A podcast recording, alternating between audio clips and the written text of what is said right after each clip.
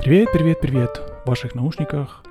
Снова подкаст класса Гольф. Выпуск номер сорок один. И по разные стороны пруда у нас Илья из Филадельфии и хорватский пилот. Почему по разные стороны пруда, мы еще к этому вернемся.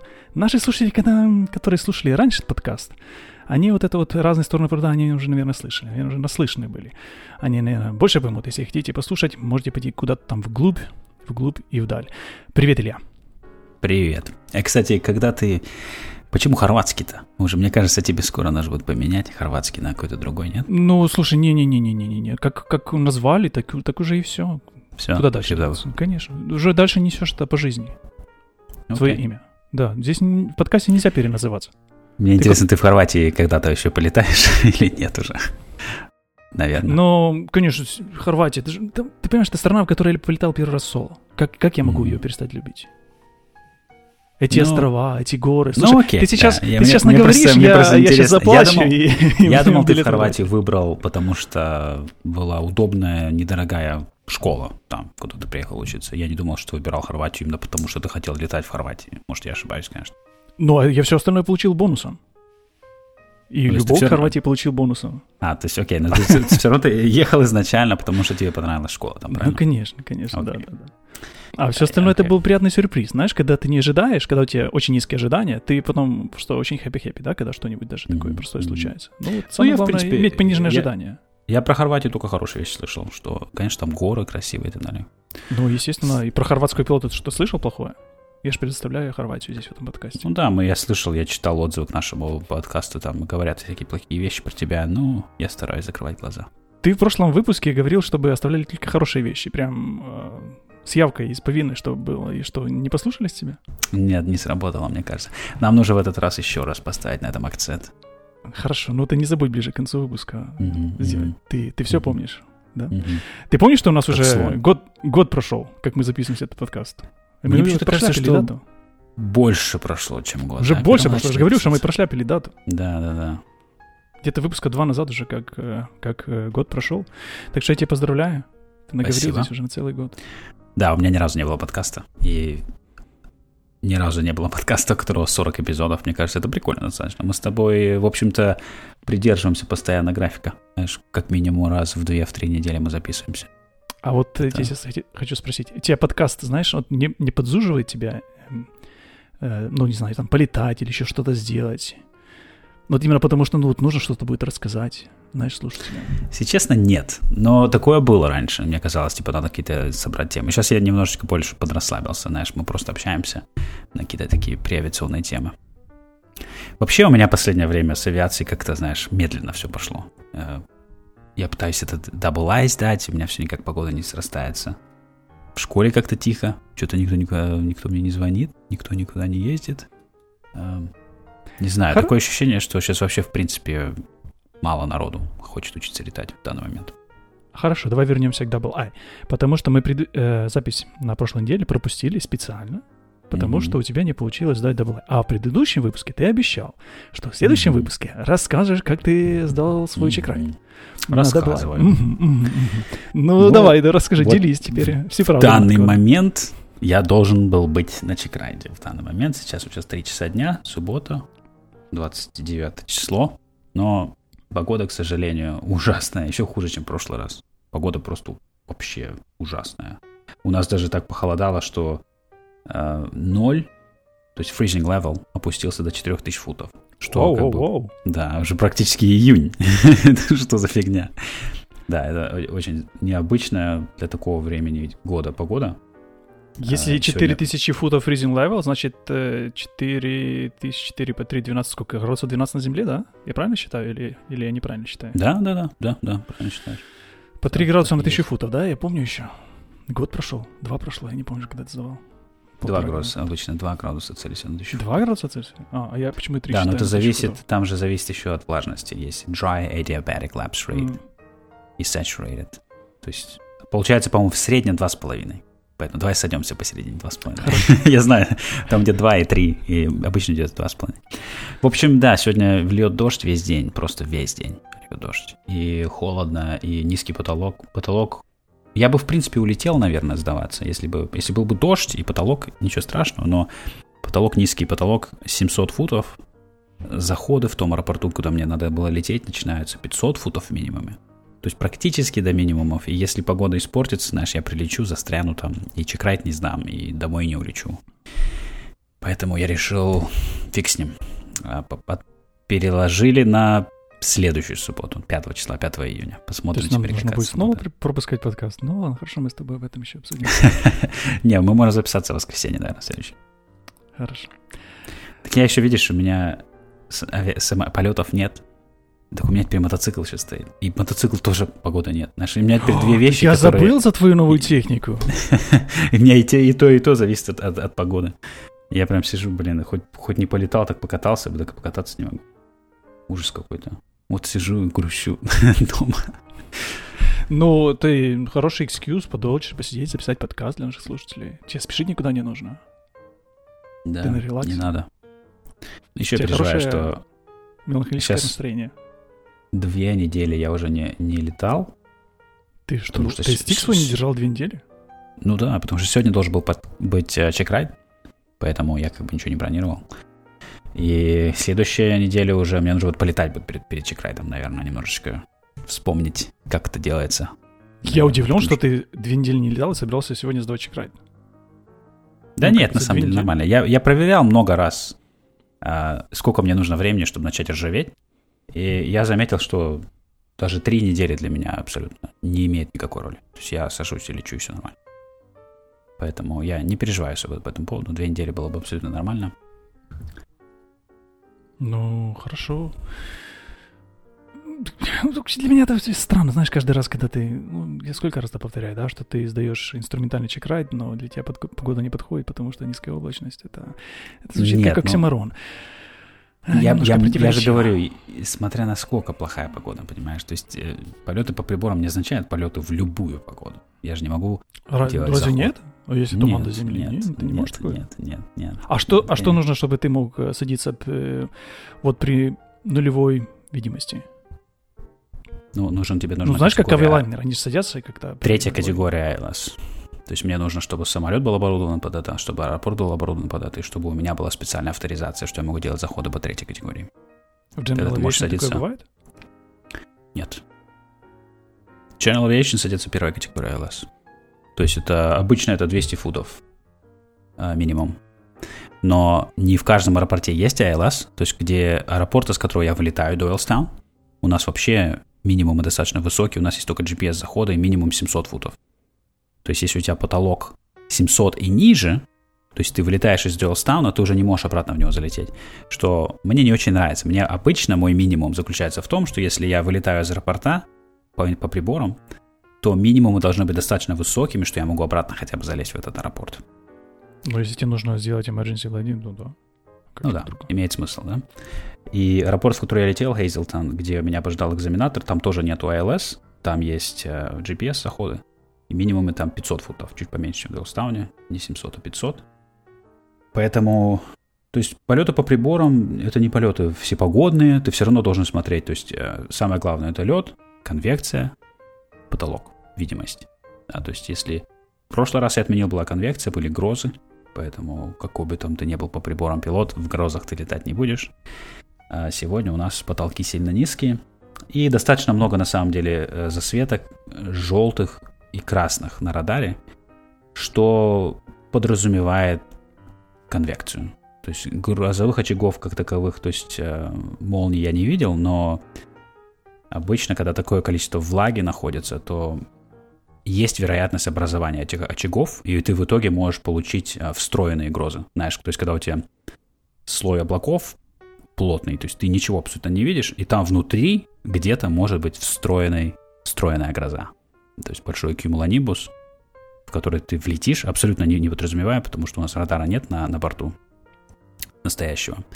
И визуально я не могу видеть этот очаг, потому что если ты летишь визуально, ты видишь очаги гроз, ты можешь их понять, а если ты летишь по приборам, ты можешь влететь случайно в эту встроенную грозу, как изюм в хлебе, знаешь. И это будет жесть, это очень опасно. Но ты видишь там молнии, Гром обычно. Это ты все ничего не видишь. Если ты видишь молнии и слышишь гром, уже поздно. Уже все. Наберешь сто восемьдесят и обратно. Уже нет, надо затянуть ремень уже и немножечко сбросить скорость, меньше maneuvering speed, и уже просто начать, так сказать... Готовиться. Да. Да, поэтому... Ну, тем более... Надо еще понимать, что чекрайд и так как бы стрессовый полет, и так нужно много работать, ты устаешь, да, то есть тебе нужно выполнять все эти, все эти задачи, маневры и так далее. Если погода плохая, если турбулентность, ветер, облачность, дождь, минимум низкие, низкая облачность и так далее, ну, это твоя задача становится еще сложнее. И как бы нафига ну надо. Да, то есть мне, в принципе, мой Double-I не горит. Знаешь, мне плюс-минус две-три недели, два-три месяца даже. Мне без разницы, на самом деле, абсолютно. У тебя нету еще очереди со студентов, которые хотят у тебя получить инструментальный рейтинг? Нет, нету. Абсолютно нету. Вот я говорю, в принципе, в принципе, как ты сейчас знаешь, тихо все. И мне кажется, я сейчас, знаешь, у меня раньше было много людей, которые хотели приехать из России, из СНГ, из России в основном, и были, были интересовались приехать. Но теперь, видишь, визы не выдают, и поэтому, мне кажется, вся эта тема тоже прикрывается. Минута молчания. Потому что зачем тогда тебе Double-I, правильно? Тебе же нужно Double-I для того, чтобы учить студенту летать инструментально. Ну, конечно, да. да. Мне Double-I нужен только потому, что я уже его как бы сделал. Мне только осталось получить бумажечку, понимаешь? Я, я не могу сейчас... бросить весь процесс. Мне потом все заново начинать. Поэтому Double-I мне теоретически не нужен. Знаешь, можно поспорить даже, что как бы мне он особо не нужен. Но все эти рейтинги и сертификат надо получать, пока молодой, знаешь, пока идет процесс. Потому что у меня есть знакомый... Мне уже поздно получать. Нет. У меня есть знакомый инструктор, который уже взрослый мужик. Он си эф ай, но он Double-I не получил себе в свое время. Я знаю, что когда он получил си эф ай, чтобы ему получить Double-I, тут чуть-чуть надо было еще поработать буквально и получить Double-I, без проблем. Теперь он пытается получить Double-I, очень давно уже работает, потому что намного сложнее уже, когда ты уже в возрасте, у тебя заново нужно окунуться во все эти книжки, все эти процессы. Поэтому я не хочу так делать, я хочу сразу как бы все это зафигачить, пока горячо, знаешь, ковать железо, пока горячо. Все эти рейтинги, сертификаты получить, и все, они никогда не экспайрятся, поэтому... Да я удивлен, что ты две недели вообще не летал. То есть тебе даже руки к штурвалу не тянулись. Ну, к твоему стику слева или справа. Это из отчасти из-за мотоцикла тоже. Новая игрушка, поэтому самолеты, как ты знаешь, так. Так, а, ты, ты смотри этим. Да я могу потом полетать в любой момент, ничего страшного. Ты можешь поездить в любой момент, мне кажется, это проще, чем полетать. Да, но это новая игрушка, знаешь, это новая игрушка. Ну, что скажу, ну вот стоит мотоцикл, надо ездить. То есть ты вот это делаешь, что мрум-мрум вот это вот по улицам, людей... Пугаешь, что ли? Ну, я просто езжу, катаю. Я, я за город выезжаю в основном. Там красота невероятная. Знаешь, едешь, запах Олени леса. Пугаешь? Оленей, кстати, я не видел. Ну, допустим, в пятницу утром я мог, в принципе, полетать. Наверное. Но я поехал кататься. Но это временно. Я знаю, что я накатаюсь на нем. Мне кажется, к середине лета все стабилизируется. И я буду летать больше. Как Сейчас, это? Видишь, у нас еще... У нас в клубе еще дофига народу, честно говоря. Просто... случайным образом, по чьей-то ошибке, мы набрали членов клуба невероятное количество, поэтому я сейчас смотрю на график самолетов, это просто грустно. Реально, вырвать самолет получается очень сложно. Все дни забиты. А вот здесь с этого момента поподробнее. Сколько у вас, ты говорил, как-то больше двадцати набралось на два самолета? У нас двадцать членов, по-моему, сейчас, или двадцать один. Раньше, на два самолета? Я... На два самолета, да. То есть И это много? Это много, да. Но да. мы это к теме еще вернемся. Напомнишь. Но это, видишь, еще смотри, это смотря какие члены. То есть раньше, я когда был в клубе, у нас было шестнадцать человек, и из них активных пилотов было человек, наверное, может быть, семь. Все остальные летали там раз в месяц от силы. В этом плане фигня. Сейчас у нас очень много активных пилотов, которые реально летают постоянно. И это... Плюс люди берут самолеты надолго... На, на неделю, на две недели, допустим. На неделю, допустим, самолеты берут часто народ, поэтому... Но на то и Cirrus, чтобы летать на нем неделю. Я все понимаю, конечно. На то мы, на то мы и в клубе, чтобы брать самолеты надолго. Но просто раньше такого не было. Когда я был членом клуба, допустим, you know, в пятнадцатом-шестнадцатом году, я вообще иногда один летал за всю неделю. Мои самолеты, считай, были. Это было классно. Расслабился. Но у тебя же еще сто пятьдесят два есть. Да, она до сих пор в покраске стоит. Я не знаю, кто ее там Сколько можно? Я не знаю, кто я там красит. Второй год подкаста поздравлять, а она будет все еще покраски. Правнук Микеланджело, наверное, сидит, ее красит там кисточкой от руки, наверное, ее раскры... желью покрывает. Я не знаю. Я не знаю, честно говоря, почему она так долго красится. Они даже не начали, она до сих пор стоит вся в алюминии. Тогда это будет еще долго, наверное. Да, будет, наверное, еще да, да, да. Слушай, а я хотел вернуться к этой инструментальной теме. Мы ее иногда тут затрагиваем в подкасте, mm-hmm. потому что я же человек, как человек интересующийся, да, сбоку припеку. А по джи пи эс ты можешь... Обычно заходы строят по джи пи эс до какой высоты? Ты говоришь, там, у вас пятьсот футов, там, семьсот футов, а до скольки минимум это бывает? Это смотря какой джи пи эс. Если джи пи эс вас, то есть у вас называется это... Как там? джи пи эс. Вас из вас. Вот из вас. То есть это Wide Area Augmentation System, когда у нас три дополнительных спутника висит на, на геостационарной орбите, и они корректируют некоторые ошибки других спутников и заменяют их. Это позволяет точность джи пи эс увеличить. У вас тоже висят в Европе такие. На геостационарной... У нас свои, у вас свои висят. Тут, а, если а я выгляну, как... я как-то не вижу, но я тебе верю, окей. Да, она как-то по-другому называется система. Это, короче, у ай эл эс прочие э, заходы джи пи эс идут до двухсот футов, как ай эл эс.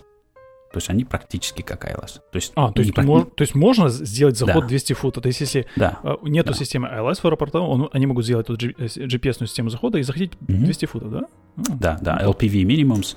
Э, ты можешь до двухсот футов, работает, в принципе, как ай эл эс, то есть у тебя локалайзер, у тебя глиссада, то есть ты прям, ну, как ай эл эс. Mm-hmm. И на самом, деле, на самом деле даже лучше, чем ай эл эс, потому что ай эл эс — это радиосистема, подверженная э, различным помехам. Допустим, если у тебя стоит ай эл эс-антенна, допустим, э, у тебя стоит антенна глиссады, вертикальная такая торчит, и какой-нибудь там мужик на грузовике мимо нее проехал, а ты на глиссаде висишь, летишь, то у тебя начнет глиссада плавать вверх-вниз, допустим. И то же самое с локализатором. Тоже антенна стоит, если кто-то самолет рулит, допустим, он может исказить немножечко эти радиосигналы, и у тебя начинает прыгать э, шкала на приборе.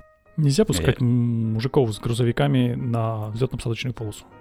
Сто процентов. Нет, даже не взлетно-посадочную полосу. Они могут там по дорожке ездить. Да, и поэтому есть специальные критические зоны ай эл эс на, на аэропортах, разметка всякая на, на, на рулежках есть. А с джи пи эс такого нет, он, он работает, работает. Либо он полностью не работает, либо он работает нормально. О, я помню, а, в Задаре у нас была где-то точка, которую нельзя было пересекать, потому что там ай эл эс. Да, mm-hmm. да, ай эл эс Critical Zone называется. Да, да, да, там такая прям разметка, на, как mm-hmm. раз потому что иначе будут помехи, иначе... И были случаи, когда какой-нибудь Boeing семь четыре семь на заходе, знаешь, полная нуля, видимость ужасная, и у него начинает уходить локализатор вправо, он начинает, естественно, за ним лететь. Ну, допустим, если человек, так сказать, ну, на, капитан Боинга, конечно, наверное, будет в курсе, что он как бы, в принципе... ничего не делал, никаких инпутов, то есть он должен нормально лететь, и у тебя начинает уходить локализатор очень быстро, то, скорее всего, просто локализатор косячит. Но, ну, ты можешь представить, как это может закончиться, да, ты начинаешь уходить, пытаться догнать этот локализатор, и ты оказываешься где-то вообще в другом месте. Это печалька. А, печалька. Да. Поэтому Но возвращаясь, инструментальные возвращаясь... пилоты, они такие, а, сказать, опытные. Да, я похвалил. Ну, да, да, конечно. Да, конечно. Да, это, это отдельная категория э, пилотирования, когда ты... Э, да в целом, то есть когда ты летаешь по приборам, то есть ты никогда не можешь доверять одному прибору. Никогда. Знаешь, э, потому что каждый прибор может выйти из строя, из строя. Причем не всегда очевидно. Допустим, цифровые приборы выходят из строя, появляется, допустим, большой красный крест, красный, который означает, что все, эта часть не работает больше, потому что тебе отказала какая-то система. Аналоговые приборы иногда начинают показывать какую-то фигню, и ты не сразу можешь понять, что что-то не так. Допустим, у тебя, допустим, указатель скорости может заморозиться на одной скорости, застрять, и ты можешь не заметить это быстро, правильно? Ты летел, допустим, в крейсере сто сорок, у тебя скорость сто сорок, ты можешь лететь час сто сорок, и ты даже не знаешь, что у тебя на самом... указатель скорости уже давно не работает. И, и вот, вот это моменты, когда ты начинаешь валидировать свои приборы, ты должен проверять, окей, какая у меня на самом деле скорость? Ты начинаешь использовать другие приборы, чтобы попытаться заменить показания этого прибора. То есть хотя бы на, глянуть на скорость относительно Земли, да, джи пи эс, которая... Это один из вариантов. Ты просто смотришь, допустим, если ты набираешь, начинаешь набирать высоту, не изменяя э, свою ручку газа, то есть ты не добавляешь, не добавляешь газ, начинаешь набирать высоту, скорость должна падать.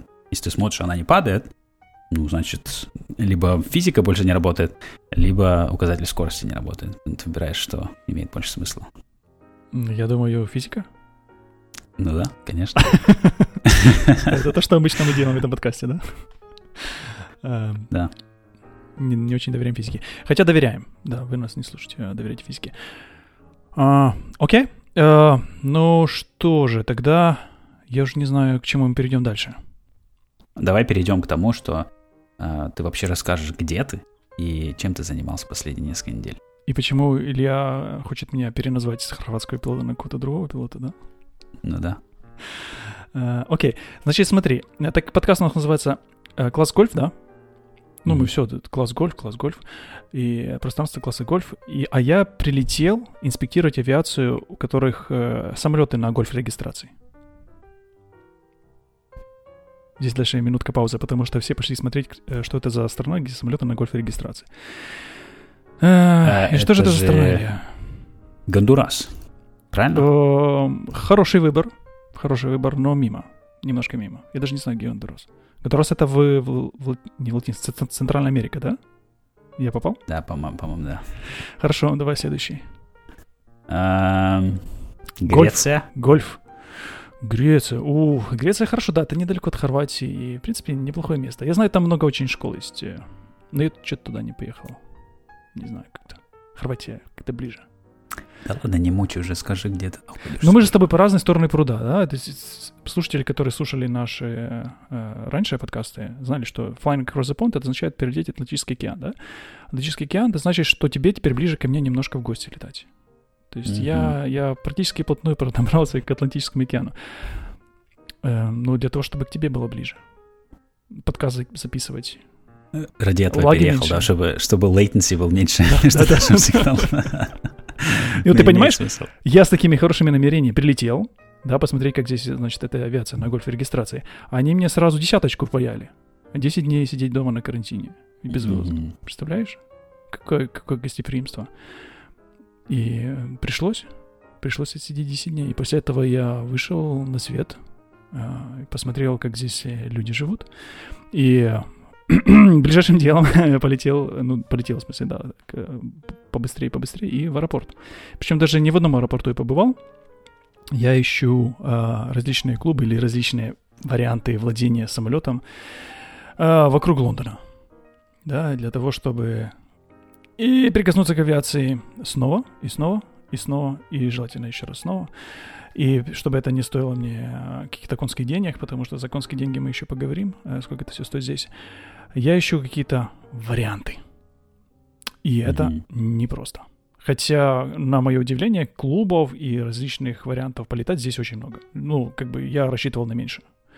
Здесь очень много. Есть... Ну, здесь ты очень говоришь... много старые, старые, старые истории, знаешь, все клубы и все такое, потому что mm-hmm. здесь mm-hmm. авиация так же самое давно, в принципе, как и в США, да? Ну, около того. А ш- когда ты говоришь клуб, что ты имеешь в виду конкретно? Коммерческий клуб или больше как человеческий клуб? Разное есть. Из того, что я посмотрел, давай вот э, сразу, какая картина э, передо мной вырисовывается. Есть возможность купить долю в самолете. Mm-hmm. Да? То, что есть, называется share. Mm-hmm. Это фактически доля в самолете или, наверное, доля, наверное, в компании, которая владеет самолетом, как-то там юридическом, mm-hmm. с точки зрения, я еще не совсем в эту тему погрузился.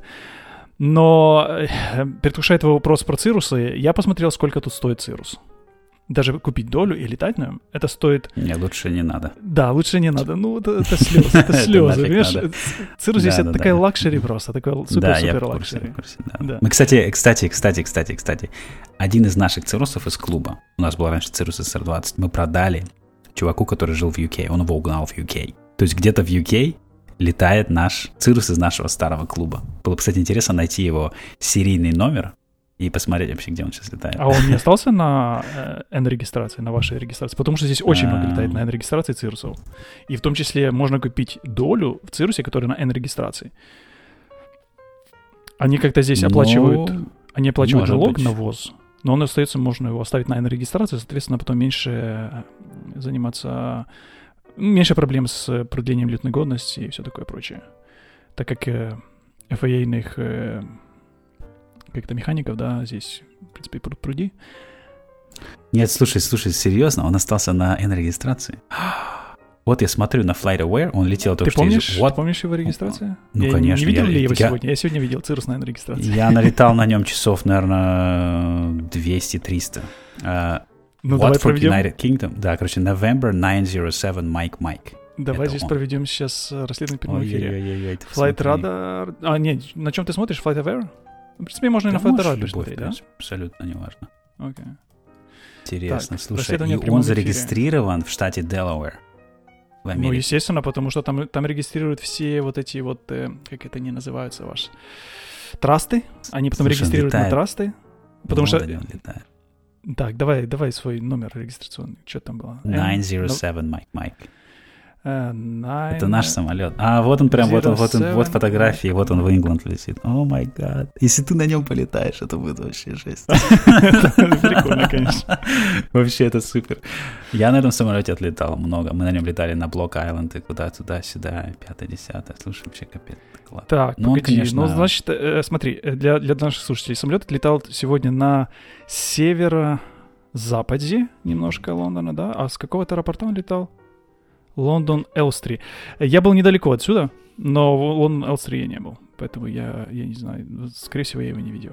Слушай, ну тут больше, чем один Cirrus, ну, по правде говоря. Ну, я понимаю, конечно, я понимаю. Но это очень близко. Очень близко. Ты можешь найти его и сфотать, щелкнуть фотографии для меня. Я покажу членам клуба, они, наверное, порадуются. Слушай, ну нужно, нужно запомнить, да? Нужно запомнить. Слушайте, да, если вы увидите этот самолет на регистрации, так сейчас как он назывался... А, пропал. nine oh seven, Mike, Mike. Да, да, да. Сообщите, сообщите, сделайте фотографию. Хорошо, будем смотреть в оба глаза. А здесь, слушай, а по поводу смотреть в оба глаза, это, конечно, это, это правда, это правда, потому что и такого количества самолетов, которые летают вокруг в неконтролируемом воздушном пространстве, я давно не видел. Ну, вот, наверное, когда вот летал с тобой вокруг Филадельфии, да, очень много самолетов, очень много самолетов, и которые летают прям так, блю-блю-блю-блю, и вертолетов.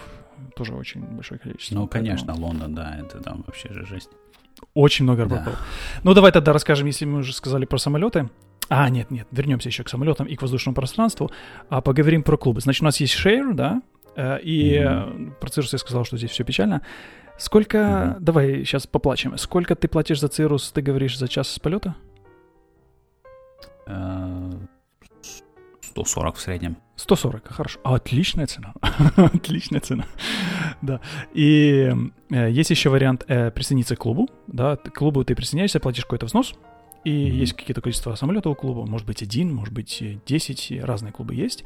Э, есть обычно месячный взнос и э, взнос за, за полет, короче, за час налета, да. Естественно, это вэт считается с бензином, со всем, с маслом. Что там еще там заливают. И а какой еще третий вариант? Ну, третий вариант, естественно, купить свой самолет. Но это, это делает очень небольшое количество людей. А почему? Потому что содержать самолет здесь очень и очень дорого. Это, в конце концов, влияет и на стоимость. Почему содержать дорого? Потому что, наверное, государство не так вкладывает много денег, как у вас там бесплатные аэропорты, бесплатная взлет-посадка, все эти муниципальные ангары и все такое прочее. Здесь, я так понимаю, это всего практически нету. Конские деньги за взлет-посадку, все, весь мейнтенс и все, что касается хранения самолета, стоит очень дорого. Поэтому... Жалко. Да, да. Но... Грусть. Да, это, это грустишка, конечно. Поэтому есть варианты, если покупать, например, долю самолета, это будет чуть-чуть дешевле, э, ты будешь платить чуть дешевле, да. Если покупать, э, вступать в такой клуб, как ты говоришь, это клуб, э, ты говоришь, коммерческий или некоммерческий. Есть коммерческие, некоммерческие, в том плане, смотря кто занимается обслуживанием самолетов, да. Если это коммерческий, кто-то занимается, есть какой-то человек, который там всем за ними смотрит. Вот, если не коммерческий, то, наверное, это члены клуба, да, там подсматривают за ними. Да нет, э, нет. Важно в том, кто-то делает с этого деньги или не делает с этого мероприятия. Вот в чем главная проблема.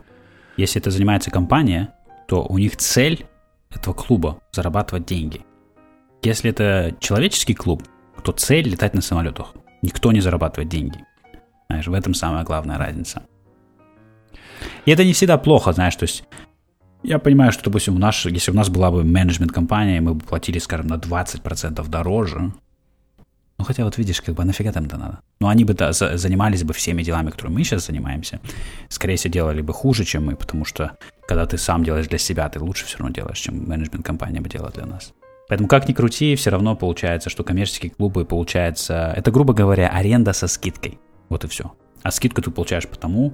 что ты каждый месяц платишь взнос, типа, ну, да, и да. получаешь, типа, они получают гарантии, что типа, ты будешь летать больше. поэтому они тебе дают скидку, ты как постоянный клиент, грубо говоря. Но это не клуб. Я вообще не называю такие клубы клубами, если честно. Ну, здесь это называется клуб. То есть можно, можно просто найти, знаешь, школу, в которой ты можешь арендовать самолет. Это вообще совершенно отдельная история, да? То есть ты можешь найти mm-hmm. школу, заплатить в них там годовой взнос, например, там фунтов двести или, может быть, сто пятьдесят за целый год, mm-hmm. да? И арендовать самолет где-то по, по большим деньгам. Это, наверное, если взять Piper двадцать восемь, да, двадцать, двадцать восемь, да, я же теперь начинаю разбираться в Пайперах. Uh, ты помнишь, когда ты давал ссылочку в чате про Пайперы? Mm-hmm. Я тут yeah. uh, пожаловался, что... Ну, не пожаловался, что я не сведущ в Пайперах. И они меня пугаются своей нумерологией. А ты дал да, ссылочку. Я ее нашел. Понимает, да, я нашел, там. Я проштудировал. Как минимум двадцать восьмой я уже отличаю от всех остальных. То есть уже прогресс в этом месте есть. А почему двадцать восьмой? Потому что именно двадцать восьмых Пайперов, ну, Cessna еще сто семьдесят вторые и всякие сто пятьдесят вторые. Вот это вот основная масса трафика здесь. Чтобы ты понимал, да? Это пайперы, которые, они здесь там были еще зарегистрированы еще в шестидесятых годах. Mm-hmm. То есть они очень-очень-очень налетанные. Но mm-hmm. они вот здесь вот всегда жили. Они здесь как, как их здесь зарегистрировали, так они здесь э, и живут. Э, и вот такой вот пайпер, да, двадцать восьмой, это четырехместный самолет, который летит сто пятнадцать узлов, летит он, сто пятнадцать узлов, я проверял. И на семьдесят процентов мощности. И такой будет стоить где-то, если в, найти вот в самолете, ну это в школе просто его брать, будет стоить где-то сто, может быть, сто восемьдесят фунтов в час. Умножайте все наши слушатели на один целых четыре. И восплачьте. А на один целых четыре умножаем, почему это доллар? Ну да. двести пятьдесят это... баксов? Уф. Да. двести пятьдесят wow. за, за, за Пайпер или за Цессинку, сто семьдесят вторую. Да. И... Это, это аренда, да, ты сказал? Это аренда, да, где-то будет так стоить, mm-hmm. да. И плюс есть, okay. да, год там еще... Клуб там, будет фунт... стоить, наверное, двести двадцать, да? двести тридцать. двести двадцать. Что? Ну, клуб, если это в клубном было, а не аренда. Э, ты имеешь в виду в долларах? Слушай, ну в долларах я не знаю. Смотри, в... можно найти Пайпер где-то за э, сто тридцать - сто сорок фунтов. Да, это уже будет э, в таком... Mm-hmm. Это будет не шейр, это будет не шейр, но это будет один из таких самых дешевых клубов, да, и там еще будет э, месячный взнос. Но месячный взнос, этих там сто тридцать или сколько фунтов в месяц, в месяц, это просто ты платишь каждый месяц обязательно. Он обычно включает хотя бы бесплатный взлет посадки в домашнем аэропорту, потому что иначе mm-hmm. это еще плюс, пф, может быть, легко там двадцать-тридцать фунтов за взлет посадку. Ты представляешь, да, или за каждый тачинг. Слушай, давай чувак, поплатим я... вместе. Давай конечно, вместе. Меня, мне грустно от всего этого, потому что все это означает, что авиация доступна только богатым людям. Слушай, ну это ты знаешь, как... какие машины стоят возле аэропортов? Я же тебе могу я рассказать. Представляю. Да. Я, я представляю. Это как в России. Как в России авиация доступна только Porsche. Богачам.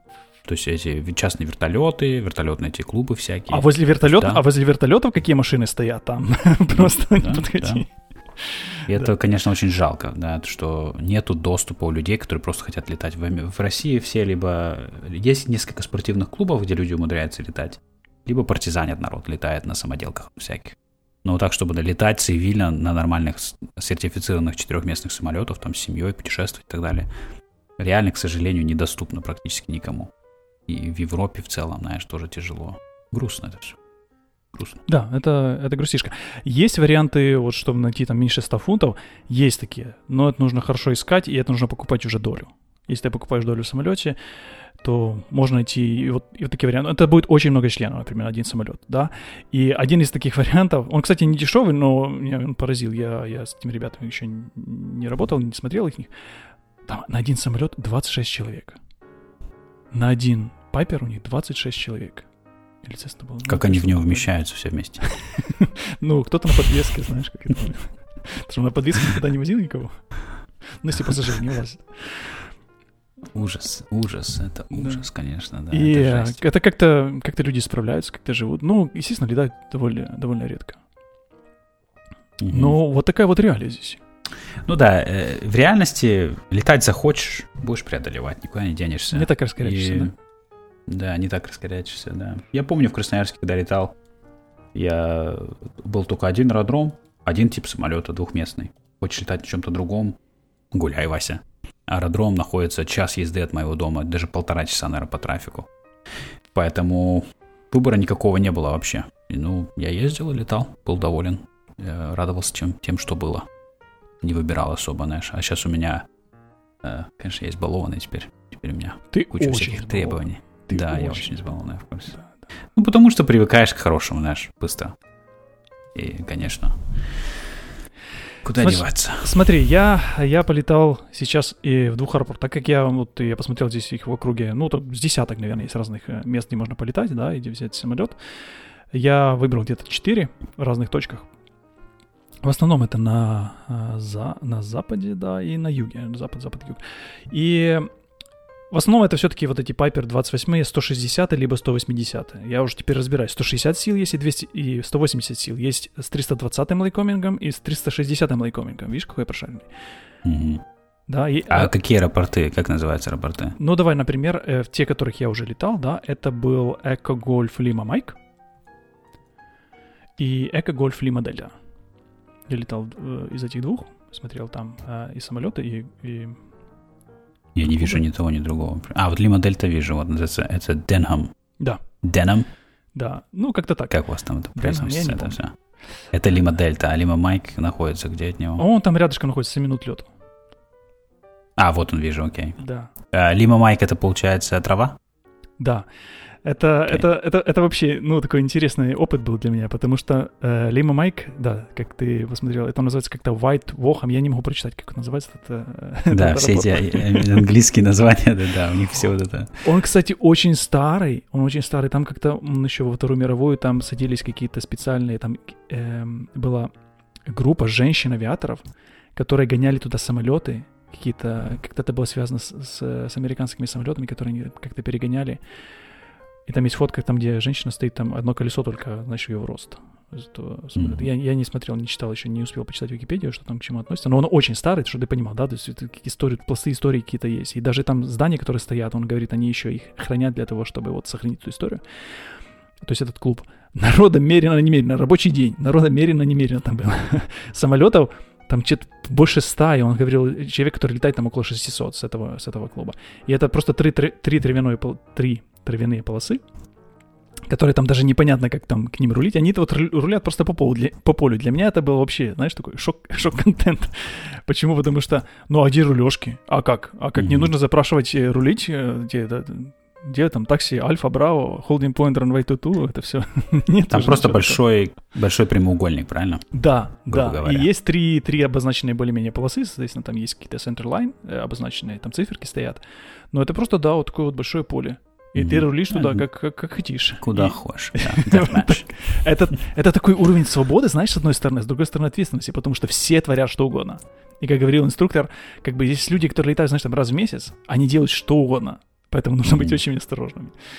Да, вот. Мы эту тему проходили, мы это в курсе, да. У нас да. такое тоже есть, конечно, да. Да, да, да, да. И вот второй аэропорт, который есть хотя бы э, ас- асфальтированная полоса или бетонная, потому что здесь очень много дождей, и, соответственно, когда, когда начинается вот реально такое болото, то уже не полетаешь. У вас много дождей в, в Англии? Серьезно? Да, слушай, ну я уж до, вот, до сегодняшнего дня я шапку не снимал, так что, ну, представляешь, да?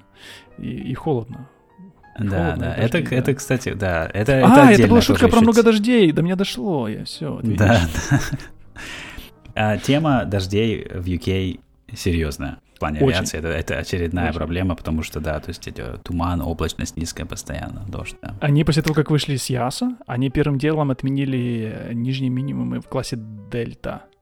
В классе Дельта есть много, летает General Aviation, и не отменили ни, нижние по облачности край. Теперь там можно летать Clear of Clouds, а раньше там было, нужно было какая-то высота да, минимальная. Mm-hmm. Они после того, как вышли из EASA, они тут начали рулить и бибикать своими, своими требованиями, как хотят, а теперь крутят их. Интересно.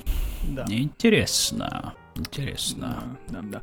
И, да, так, значит, я полетал эти двух аэропортов, и, ну, сложилось у меня впечатление первое, что летать сложно, потому что очень много трафика. Очень много трафика. О, ну, очень много трафика. Хорошо, сколько еще раз нужно сказать? Очень много трафика. Давай еще разочек. Да-да.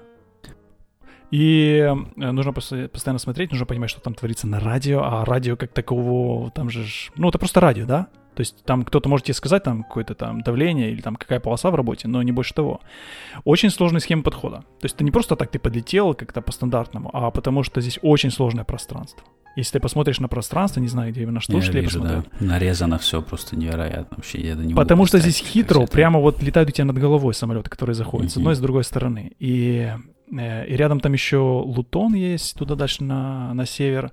Но в основном это хитро, вот, которые эти два аэропорта, они находятся фактически в э, то, что называется под классом Альфа, да. И класс Альфа — это, чтобы наши слушатели понимали, в классе Альфа нельзя летать э, визуально. То есть ты должен быть, лететь инструментально. Если ты летишь инструментально... На какой высоте класс Альфа начинается? А, вот три, в том... три тысячи футов. две тысячи пятьсот? две тысячи пятьсот? Серьезно, я пошутил. две тысячи пятьсот чего? Футов!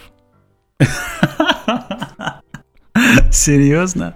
Да, две тысячи пятьсот футов, и эти, э, некоторые, если ты посмотришь... А где летать-то? На ты, ты, должен, ты должен летать между поверхностью Земли и две тысячи пятьсот футов? Ну, вот там, где в зоне аэропорта, да. Вот, например, в зоне аэропорта, где я сегодня летал, они находятся под, под этим... Э, они находятся фактически на краю, если ты посмотришь на, на карту, они находятся на краю вот этой вот зоны, э, которая контролирует э, Хитроу. Именно до две тысячи пятьсот. Я вижу, да, что они находятся круто. Да, и у них есть такая специальная выемка. Там можно летать в очень сложном ограниченном пространстве по, на определенной высоте, и при этом еще облетать э, зоны, которые э, по шуму э, запрещены для пролета. Угу. Подожди, там натыкано очень много. Ну, хорошо. Я, да, я представляю, да. Давай. Я ничего не понял. Получается, смотри, вот эта зона Хитроу начинается с поверхности Земли, идет до две тысячи пятьсот. Да. Какой класс пространства? Это альфа? Это... Браво? Не, это дельта. Смотри, это дельта. Дельта есть. Okay. Дальше, да, дельта. А дальше там идет, ну, уже там дальше си ти ар самого, самого Хитроу. А выше над этим, на две тысячи пятьсот и выше, да, там начинается альфа. Окей. Okay. Но альфа, получается, снижается в этом месте и начинается с две тысячи пятьсот, а в других местах альфа тоже начинается? Выше, выше, выше. В двух, мест, в двух а, местах окей, выше. То есть окей, ты можешь... То есть здесь альфа спускается, то у тебя идет, бра... у тебя идет дельта, сверху альфа. Знаешь, вот но этом... фактически мы не летаем в дельта, понимаешь? Там они сделали специально для этих аэропортов, они сделали специально радиус. Даже если ты заходишь в это дельта-пространство, они специально сделали то, что называется local flying area, кажется, так mm-hmm. это называется, которая класс Гольф. То есть ты можешь летать, okay. но в этом только небольшом выемке. Понял? Специально. Я, я понял. Знаешь, что мне не нравится? Вроде как сделала, ай као сделали классы пространства, чтобы каким-то образом стандарти- стандартизировать весь мир, но в реальности ничего не получилось. Нет. Потому что все, у всех все свои классы. классы одинаковые, да, дельта и дельта, да, альфа и альфа, но все используют по-разному. Это как этот ю эс би-C порт, который вроде выглядит одинаково, но там, знаешь, сто тысяч функций в нем, и они все не подходят друг к другу. Да. В этом плане получился полный фейл. Потому что с чего это дельта? У нас дельта — это маленькие аэропорты, Браво — это большие, Чарли — это средние. У вас дельта — большой аэропорт, Альфа почему-то спустилась вниз. У нас Альфа восемнадцать тысяч, все, она больше нигде не, не опускается, не поднимается никогда. Поэтому интересно. Да, да, здесь когда американцы прилетают и на своих самолетах, ну, бывают те, которые пересекают Атлантику, ну, знаешь, вот этот вот, mm-hmm. летают через этот прудик, они иногда теряются. Я видел одного ну, товарища, который летает на Бананзе, может быть, я забыл, как его называется на Ютубе, и как он летел по... Он летает по всему миру на своей Бананзе, они в том числе были на Камчатке, кажется. Молодой такой? Да-да-да. В очках? Да. Да, я в курсе. Да. Да. Ну, все поняли, да, все наши слушатели. Молодой в очках, он летает на Бананзе, да, очень, очень любит много. Свою Бананзе. Он один на Ютубе, молодой в очках летает на Бананзе по всему миру, он один. Не знаю, за счет чего он живет, вот, но... А знаешь, за счет чего он живет? За счет чего, ты знаешь?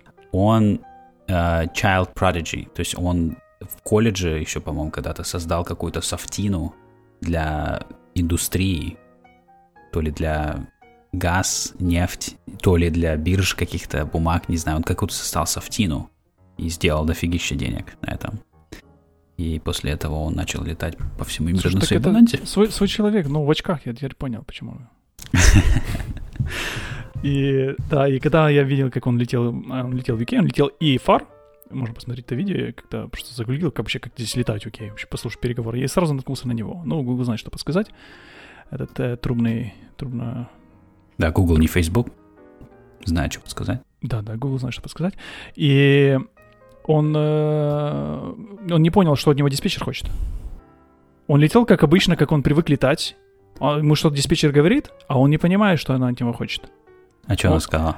Я не помню, что там детали, там есть там э, специальная фразеология, которая здесь обычно используется. Он просто не понял. Would you like some tea? Say again? You mean coffee? No, I mean tea. Ты знаешь, You're saying coffee, right? ты, зна- ты знаешь, что здесь кофе появилось за пятьдесят лет до чая еще. Поэтому, я, ты, да, я знаю, ты мне сказал. Ну, я буду ждать, когда ты третий раз мне скажешь. Ну, так я же для наших слушателей еще раз сказал. Я могу тебе еще раз сказать, если ты хочешь. Я да. люблю, кстати, чай очень. Я пью чай каждый день, как тебе русский человек. Так я тебя приглашаю в гости. Познакомимся так с Так ты говоришь, ты кофе пьешь, все. все. С самолетами на, на, на гольф-регистрации. Вот, да, поэтому, конечно, здесь немножко по-новому. Если ты будешь, если ты с американскими знаниями сюда перелетишь, тебе поначалу будет, наверное, нужно будет немножко привыкнуть. В принципе, как и хорватскому пилоту, так же самое. Да, Потому везде. Что... Это в каждой стране своя специфика. Знаешь, абсолютно. Даже в России, не, особенно в России, там тоже своя специфика. Везде своя специфика. Я не сомневаюсь в этом. Получается, смотри, если ты летаешь, чаще всего в каком пространстве ты летаешь? Гольф? Да, эко? Да, в гольф. Я, слушай, гольф. я ни, ни разу еще не залетал. Вот я два раза летал, да, посмотрел один и второй клуб. Я ни разу не залетал в какое-то контролируемое воздушное пространство. Мы летали всегда в классе гольф. Ну, гольф, получается, у земли, да? Или он поднимается? У земли он поднимается. Вы что, сегодня мы были на три тысячи пятьсот, кажется.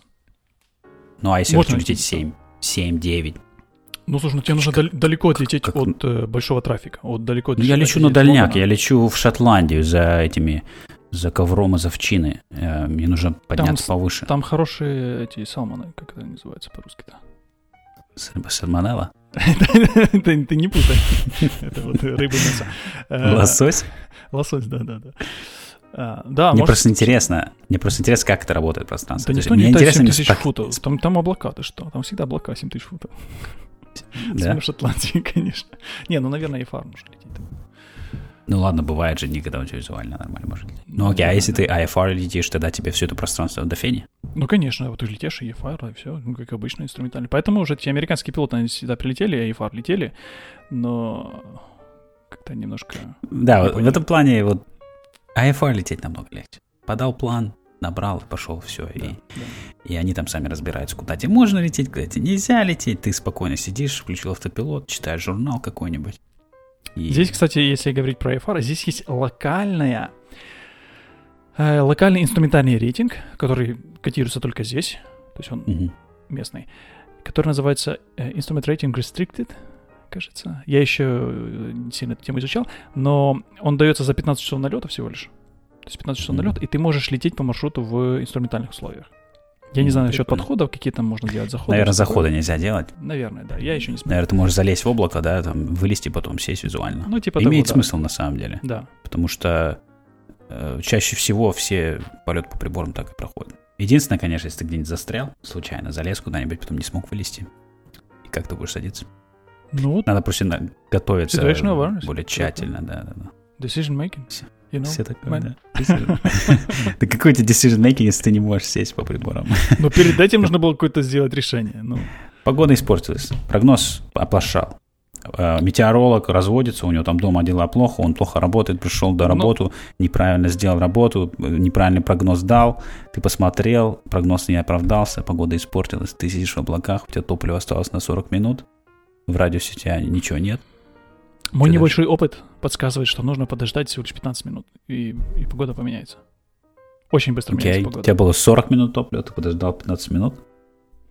Че дальше? Ну, дальше садишься, а дальше солнце взошло. А дальше уже чего угодно, садишься куда угодно, как угодно.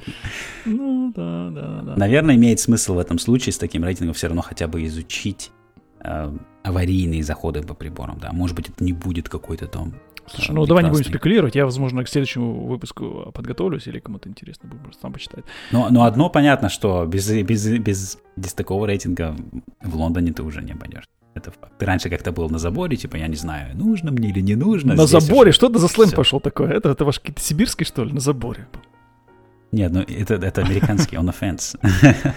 Что это такое? Ну ладно, хорошо. Ну когда ты не, ты не был, не, ты не был уверен, имеет смысл для тебя брать инструмент рейтинг или нет? Знаешь, мы с тобой это обсуждали несколько раз. Ты говорил, что типа, как бы, зафига мне это надо, там, чтобы там, один раз в год сделать заход. Но в Лондоне, мне кажется, эта вещь окупится очень быстро. Рейтинг по приборам. Ну, посмотрим. Это нужно пятнадцать часов налетать и с инструктором. Потому что инструкторы здесь стоят также очень дорого. То есть, например, сколько? Если самолет можно найти еще за сто пятьдесят, то с инструктором да. это будет двести десять. Ты понимаешь, шестьдесят умножишь на один и четыре, и у тебя получится золотой инструктор. восемьдесят четыре ну, доллара. Скажи, сто пятьдесят ты сказал, то есть шестьдесят, шестьдесят ту гривен. Инструктор будет шестьдесят, шестьдесят фунтов стоить. Час. Стерлингов. А другие есть еще какие-то? Я не знаю. Другие не знаю, я тоже не знаю. Это восемьдесят баксов, да? Ну да, это нормально. Ну, смотри, у нас на западном побережье США можно получить инструктор сто-сто пятьдесят баксов в час. Поэтому восемьдесят это... Ну... Это нормально, на самом деле. А, даже у нас есть в Филадельфии. Ну, договори, да. У нас в Филадельфии есть аэропорт, такой более элитный, и там стоит девяносто, по-моему, в час инструктор. Поэтому... девяносто в час. Окей. А еще нужно заплатить за каждый заход. Инструментально оплачивается дороже. Да? Конечно. Такой сюрприз.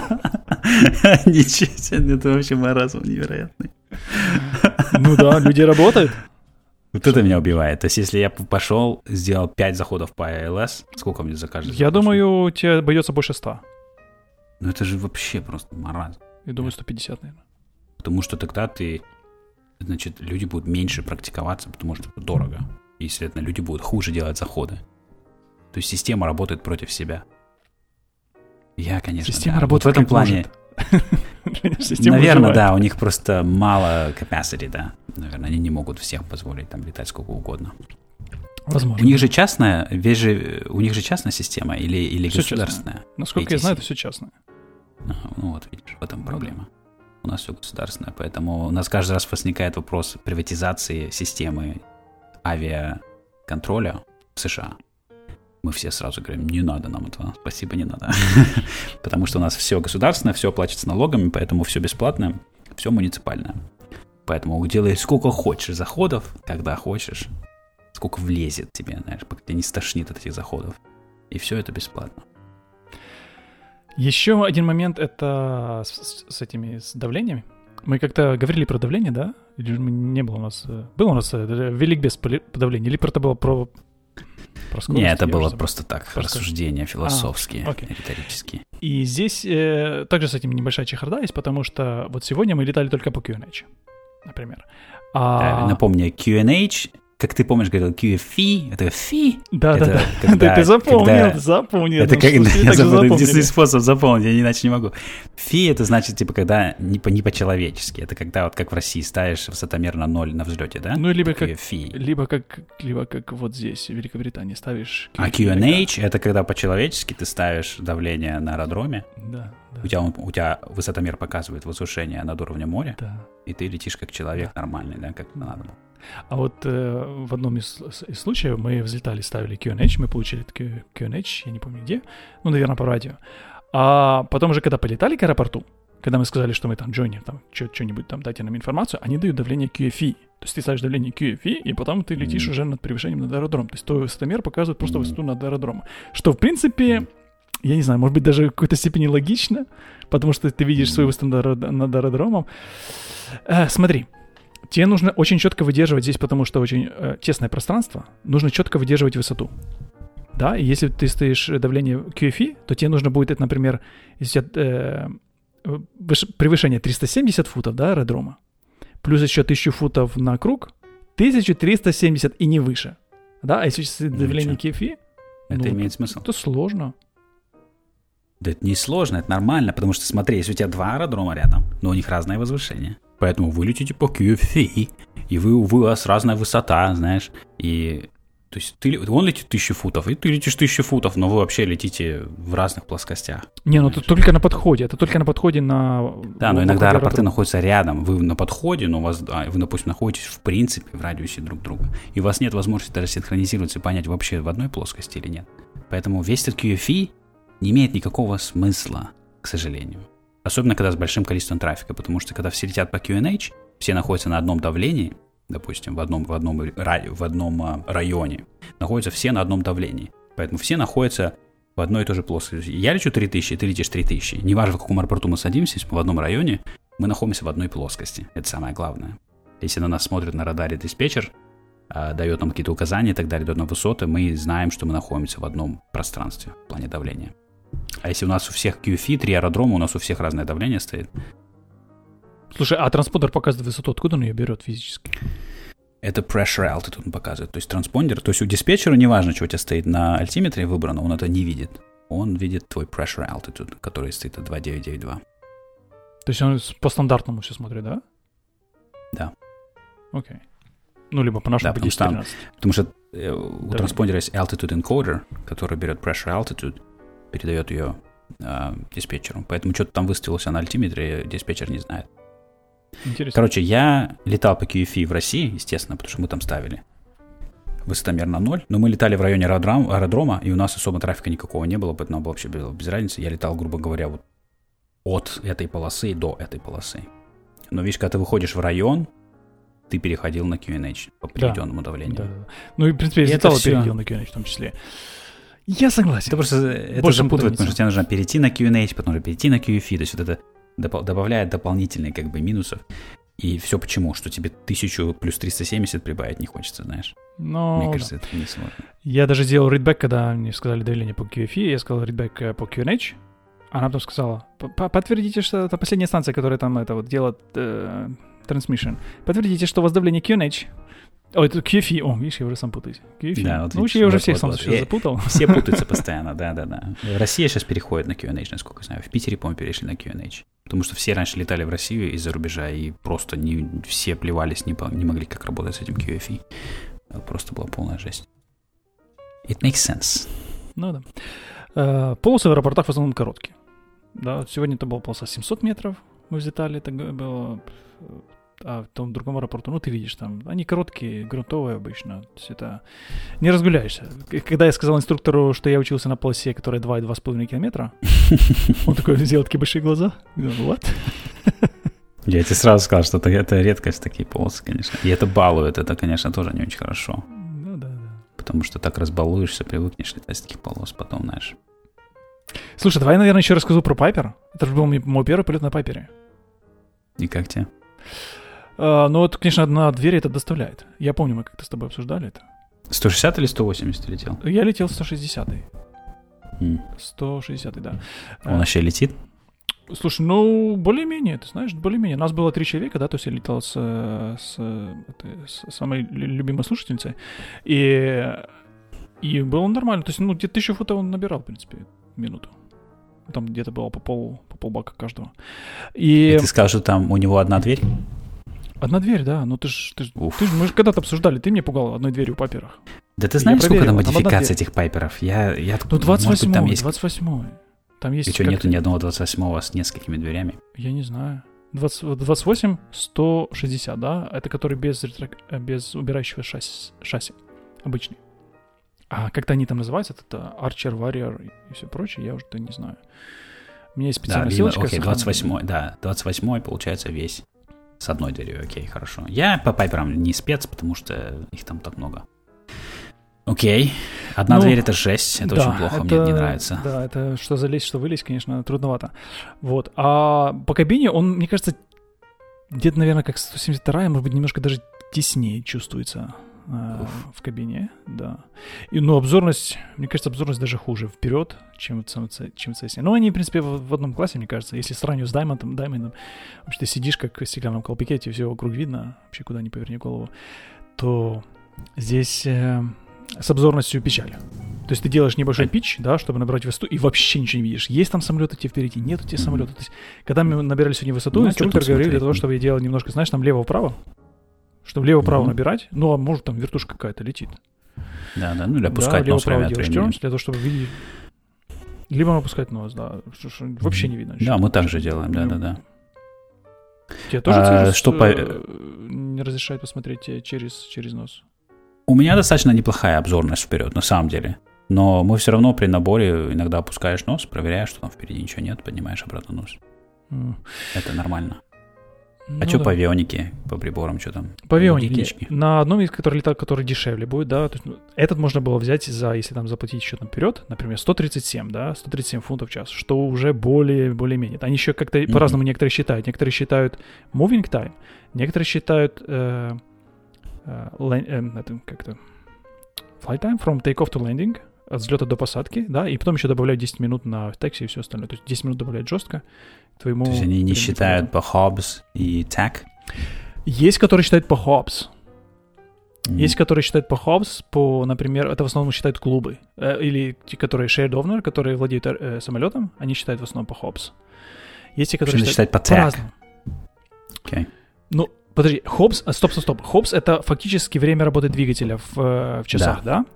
А да. вот по Taco Hours, да, есть еще? Это для меня было так, новое. Да. Вот, вот, вот, под, yeah. под, под, под, Taco это Hours когда у тебя тысячу, по-моему, тысячу оборотов в минуту начинается считать. То есть, если у тебя меньше тысячи оборотов, или тысяча пятьсот, тысяча пятьсот, по-моему. То есть, если ты сидишь idle, допустим, на, на парковке, готовишься там, заполняешь джи пи эс-базу данных, там еще что-нибудь, это не считается ничего. Как только ты добавляешь газку, начинаешь взлетать, тысяча пятьсот оборотов и больше, у тебя так начал кликать. Время пошло. О, слушай, да, вот это, вот, это, вот это есть. И мне кажется, вот это, наверное, самый будет э, эффективный. Это самое выгодное, да, да, это самое классное. Да, с точки зрения. Потому что они как-то говорят, что еще если ты, например, летишь не быстро, да, то есть ты не используешь много мощности, я еще это э, не сильно изучал, то можно...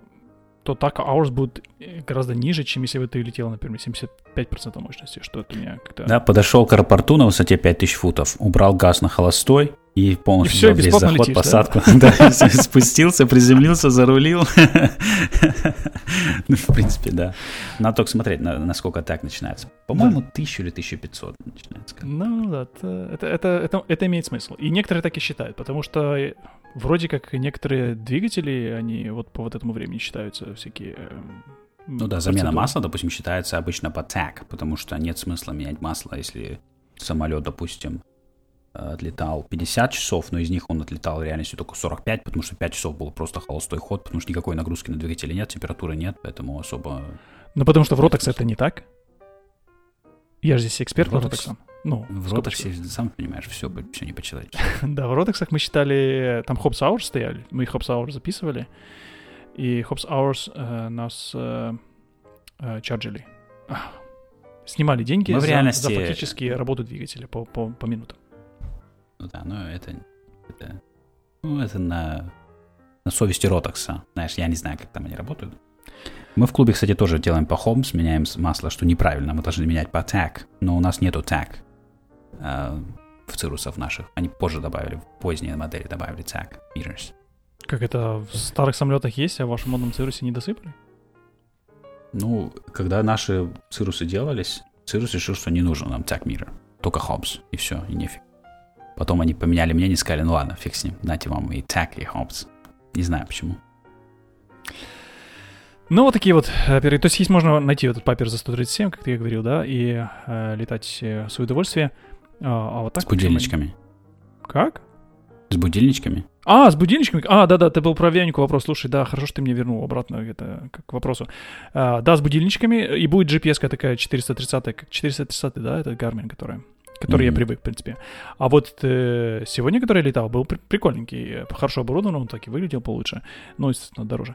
Это какая-то джи пи эс-ка сенсорная, я не рассмотрел модель, что там какие-то, наверное, какой-то Garmin, есть и не сенсорные. Ну, а в таком же, ну, да, в таком да, же да, размере, да, как четыреста тридцать. джи ти эн семьсот пятьдесят, наверное. наверное. А в таком же размере? Да. Они обычно Или делают больше. Чуть-чуть больше, теперь. чуть-чуть больше, мне кажется. И она сенсорная... джи ти эн шестьсот пятьдесят такого размера маленького. Возможно, да. Я часто слышал эти упоминания джи ти эн семьсот пятьдесят. Где-то. Да. И было два джи пять, который показывал один индикатор. Да, а второй показывал... Ну, это прикольно. Это уже если летать по приборам, я бы уже, конечно, на такой летал, чем с будильничками. С будильничками по приборам летать — это жесть. Да, и вот он говорит, что в этом, например, в этом клуб слэш школа, они летают по приборам именно на Пайпере. Потому что есть как бы, есть клубы, да, которых, при которых можно там еще немножко подлетывать, как школу, да, там есть инструкторы. Есть вот школа, у которой ты можешь брать самолет. То есть разные, да, есть. А есть просто, которые вот ребята просто шарят самолет, и это уже, естественно, не клуб и не... и не школа. Вот такое вот бывает. По-разному, по-разному бывает, разные варианты есть. Но вот э, можно найти, знаешь, что самое дешевле можно найти сто пятьдесят вторую Cessna, наверное, где-то за сто, сто десять фунтов в час. Вот где-то так. Что? Нафиг надо. Не Лучше нужно? На машине ездить. Ну, если, если просто потренироваться, знаешь, поработать с пространством, да, не, конечно, с радио. Конечно. Когда тебе нужно время, конечно, а не нужно скорость, то это имеет смысл. Тем более, если в хорошем состоянии она, если там в хорошем, если она нормальная, то почему бы нет? Ну да. Почему бы нет? Без разницы. Самолет, самолет, в Африке самолет, он летает одинаково. И если кто-то интересовался, как это хорватский пилот со своей и эй эс эй лицензией может летать в ю кей после того, как они сделали Brexit, они же вышли с и эй эс эй, они же теперь не и эй эс эй. А, да, да, я, кстати, да, совсем об этом даже не подумал. Ты как можешь? Это? Я могу. Они да. признают, да, они признают и эй эс эй лицензию, ты можешь летать на их гольф-регистрированных самолетах еще около двух лет. Там до конца, кажется, двадцать второго года. А дальше? двадцать третьего. двадцать первый, значит, до, до конца двадцать второго. Ну, а дальше делай конверсию на местную. Уф. Что представляю такого? Процесс этот. И чтобы сделать конверсию, нужно сто часов пи ай си. То есть, есть сто часов пи ай си, ты можешь тогда сделать конверсию. А, Поэтому я серьезно смотрю на самолеты, которые на, на N-регистрации. На их, в принципе, есть, есть достаточное количество. В основном mm-hmm. те, которые летают инструментально. Те, которые... Да, найди наш Cirrus и летай на нем. С нашего клуба. Да. Я как-то в один такой клуб попытался как-то пикнуть. А, а, а вы меня возьмете, если что? Они сказали: мальчик, у тебя есть двести часов? У тебя нету двести часов? Мальчик, идет сюда. двести часов есть? Все, свидос. А ты, кстати, Но написал это... в, в заметке для подкаста, что у тебя сто часов? Да. Слушай, ты как плавно перешел. Э, да, сегодня у меня сто часов. Я просто только что вспомнил об этом. Сегодня мне сто часов в логбуке, да. Поздравляю. Спасибо большое. Сейчас момент. Я пытаюсь вспомнить, когда у меня было сто часов, что я делал. Ты пока найдешь, а я расскажу предысторию. Я надеялся, как у меня был, я планировал, да, ну это как можно насмешить э, своими планами э, всех, э, что когда я вот тогда полечу в Италию, помнишь, это было очень давно уже, я не знаю, сколько, месяца три назад. Я, кстати, не летал месяца три практически. Э, и... Я думал, что вот тогда я полечу, и тогда мне было по плану должно было быть сто часов. Я думал, тогда я расскажу всем подкасте. Я полетал, сто часов налетал. И все накрылось медным тазом, да-да-да. А получилось сто часов только сейчас. Да, я не расстраиваюсь. Все-таки неплохая веха, да. Из них у меня где-то... Сколько у меня часов пи эс си? То есть это когда я сам рулил самолетом. Как это посмотреть? Есть у меня заметочка. пятьдесят часов тридцать восемь минут, то есть половина. Видишь, половина на половину мне. Окей, okay, смотрим, когда у меня было сто часов. В этом плане классно, конечно.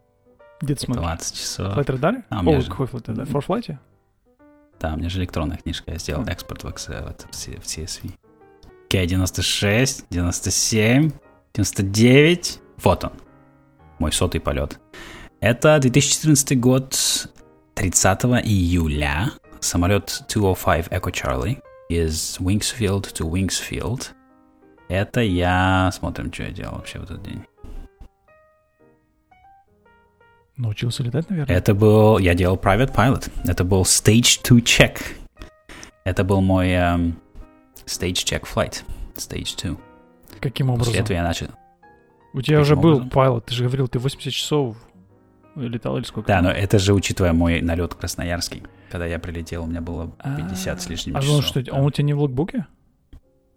В логбуке у меня. А, окей. А, ну, поэтому, а поэтому сто часов, да-да-да, все, я понял. То есть ты, да, ты, да, ты да, делал в, в своих пенатах, делал себе пи пи эль, да? Да-да-да, то есть Stage два check — это как раз перед соло-полетами по маршрутам. Блин, я сразу только сразу вспоминаю, как это делал, было круто. Да, то есть Stage два check, а потом ты уже начинаешь летать по маршрутам. И то есть буквально через пару полетов у меня был первый мой соло-кросс-кантри на Цирусе. Здорово. Yeah, that's nice. Yeah. Слушай, а ко мне, знаешь, вернулось вот это чувство... Как будто я ничего не умею, и мне вообще страшно представить, как это мне дадут самолет, чтобы я куда-то полетел. Она вернулась. Знаешь, да, это? Оно никогда не уйдет, да. Это ну как-то никогда не уйдет. Возникает. Но когда я летал по Хорватии, я чувствовал, был уверен, я же в Италию собирался. Слушай, ну... ну это же не Хорватия, правильно? То есть если я сейчас, ну, да. допустим, перееду в Африку, и мне нужно, мне дадут самолет, я тоже буду очковать. Я скажу, блин, ребята, я вообще не понимаю, как эти погоды работают, там, с какими местными, локальными всякими феноменами, там всякие dust storms и так далее. Поэтому, да, это постоянный процесс. Да, Новые поэтому... типы самолета, пересаживаешься на джет, на турбопроп и так далее. То есть там люди также себя чувствуют. Поэтому нужно, нужно летать. И, да, кстати, нужно летать. О, в этом плане местные си и эй очень хорошо в этом э, помогает. У них есть очень классная книжка, не книжка, документ не документ. Ну, наверное, книжка электронная. Называется ю кей Skyway Code. ю кей Skyway Code. Uh, наверное, нужно поставить ссылочку.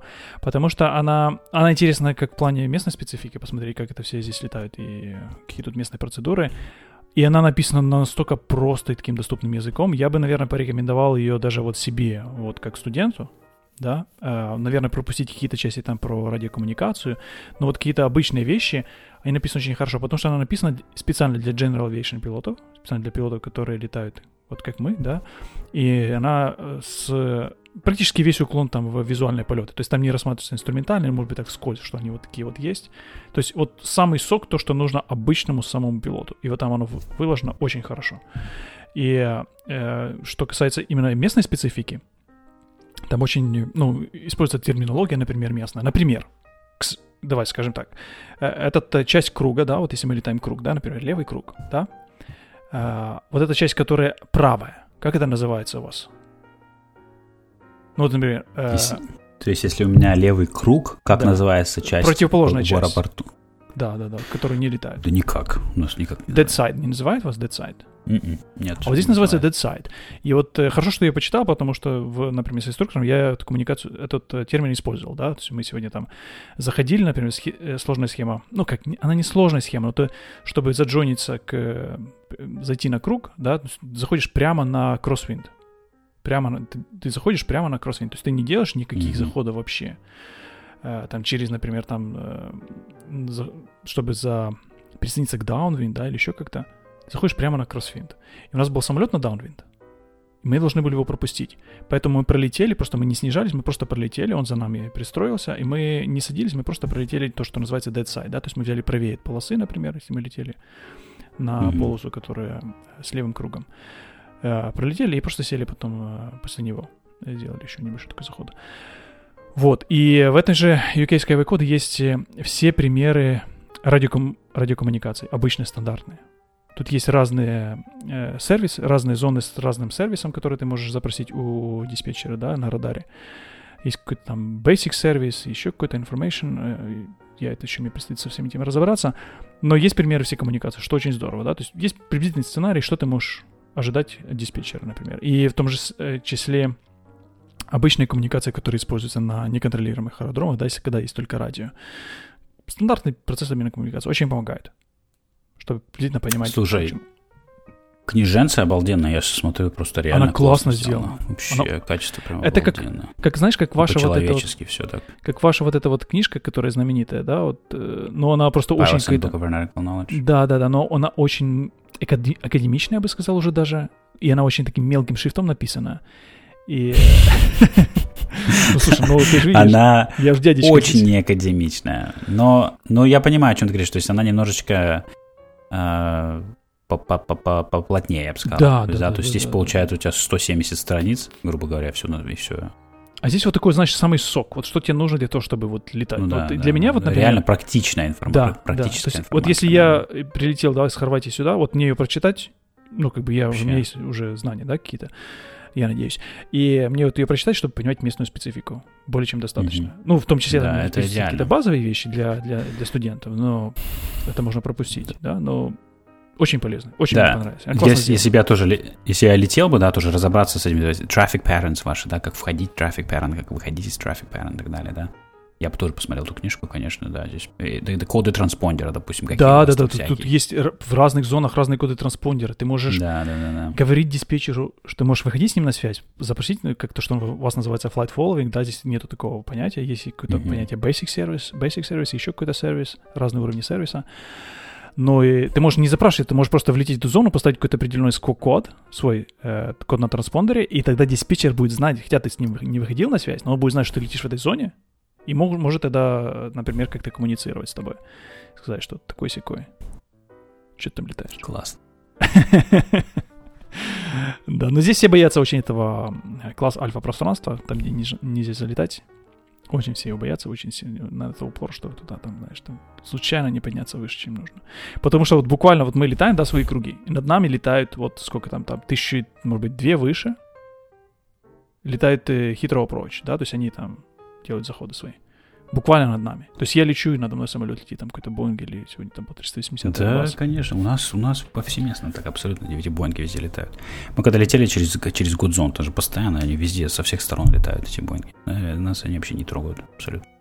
Ну, ты, ты привычно, а я же, я же дикий. Мы не трогаем их, они нас не трогают. Я пусть летают все эти. Да, Хорватия у вас, наверное. Слышь, классная пи ди эф-ка, мне нравится, прям реально. Даже вот это то, чего отличает, если в Россию приехал, там нет ничего такого вообще. Коллективное знание есть какое-то, которое нужно впитать. Да, нужно идти, спрашивать по деревням, ходить стучать в ворота, спрашивать там, дядя Ваня, расскажи мне, как вот летать здесь. Дядя Ваня там тебе рассказал. Потом дядя Федя тебе в другую рассказал вещь, потом дядя Леша вообще все сказал, что они все вообще неправильные. Вот. В общем, да, я понимаю. Это круто, очень классно, мне нравится. Кстати, мой товарищ, который живет в Лондоне, мой коллега, летает из аэропорта Эко Гольф Браво Эко на северо-западе, получается, от Лондона достаточно далеко. Я сейчас uh, зайду куда-то посмотреть. Эко Гольф Браво Эко. Ну, давай посмотрим. Ковентри называется. То есть недалеко от Бирмингема. Может, вы как-нибудь встретитесь. Я, кстати, смотрю на этот... Э, на пи ди эф-очку эту, которую Sky... О, это очень далеко. И... Да, это очень далеко. Это очень далеко. Ну, как, по английским меркам, может быть, по американским меркам, это не так уж далеко. Короче, ну, то, смотрю... Да, говорит, от меня-то семьдесят два nautical miles. Ну, да, таки метров сто, да. Это так. Ну, это же это Бирмингем. Ну, вообще тут как бы, ты же понимаешь, что это все-таки не Соединенные Штаты. Здесь острог маленький. Конечно, вот. Да. А... Короче, смотри, точка называется Мент. Какая-то, что Мент. Здесь на, на этом на карте. Я тебе сбросил скриншот. Мент. Она называется Мехт. Мент. Написано Мент. Я смотрю, думаю, Мент какой-то. Там, видимо, стоит Мент у полосы. Мехт. А, кстати, собирает деньги. Заходы, например, сегодня у нас состояли папе четыре с половиной градуса в аэропорту, да? Что, то есть, там из-за счета того, что там рядышком всякие села, э, они практикуют заходы, которые повыше и поближе, очень тесно. То есть буквально, знаешь, как если там строил трафик паттерн, например, там в Задоре, да, тут такой длинный, пока облетишь. То здесь вот буквально вот возле полосы, знаешь, там покрутился, джук-джук-джук и уже сел. Потому что, ну, очень все тесно так. Приходится ютиться, как можно. Конечно, маленький остров. Сильно большой сделал круг и улетел в океан, и все. Да, да. Ты больше не видел. Ча- полтора часа или час, час, час пятнадцать минут, конечно. Ты в Франции. Да, и уже это. Можешь сыры кушать. Это вообще, конечно, удивительно. Я лечу полтора часа, допустим, на запад, и там ничего нет абсолютно. Просто хоть три часа лететь, там вообще просто ничего нет абсолютно. Никуда не прилетишь. По поводу, а, okay. по поводу ничего нету, слушай, ну навигировать для меня это снова, знаешь, так непривычно, сложно, потому что у меня там были горы, у меня там было море, у меня там были острова, я там же знал там каждый кустик, а здесь поля, поля, он говорит, лети mm-hmm. вот mm-hmm. туда, вон там есть какое-то здание белое, где там какая-то точка маленькая, какие-то трубы еле там торчат, непонятно вообще, есть какие-то городишки, которые сливаются с зеленью, с землей, mm-hmm. ну и поля, ну тру- трудно понять какие-то, зацепиться за что-то глазом, знаешь. Да-да-да, я, я прекрасно тебя понимаю, потому что у нас в Пенсильвании точно так же, да. Летать у побережья очень легко, либо вверх по побережью, либо вниз по побережью, либо вот эти островки различные, они все разные формы, это очень легко ориентироваться. Поля, да, это поля, это... Они все одинаковые, поля-то поля. У нас вот я рад, стоит у нас атомная станция, стоит недалеко от, от Филадельфии, поэтому ее видно всегда. За тридцать-сорок миль я вижу эту атомную станцию. Это очень удобно. Я, наверное, еще не рассказал все про Пайпер. Слушай, я уже забыл, наверное, уже все мы проговорили.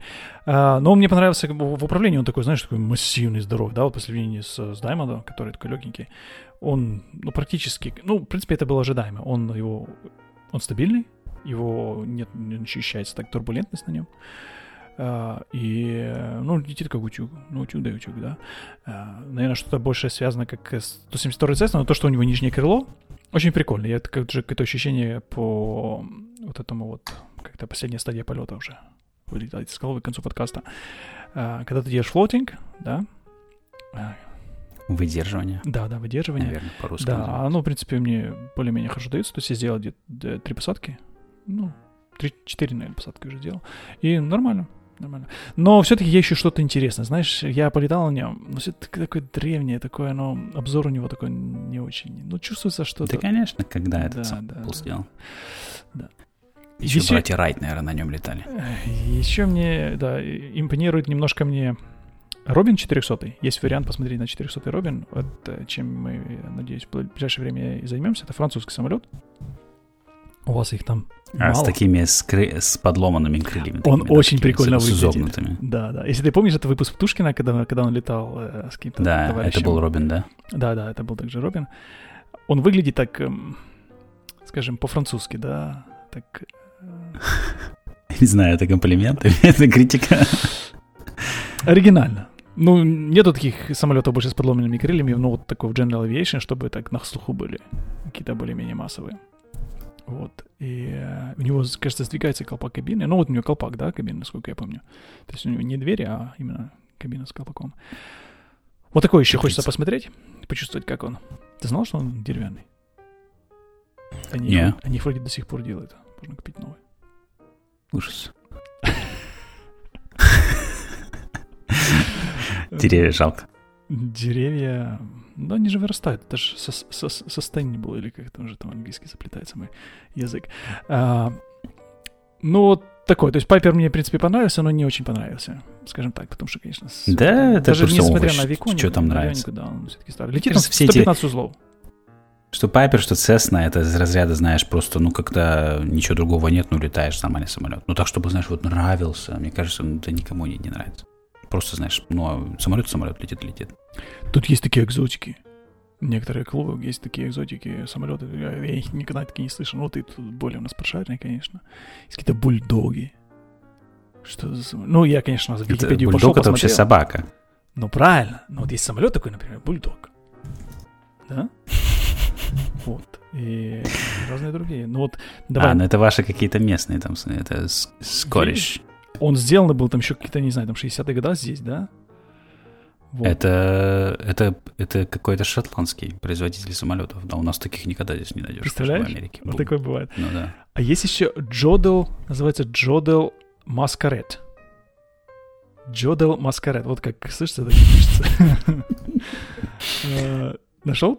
Прикольно, да, это Франция, да, вижу тоже.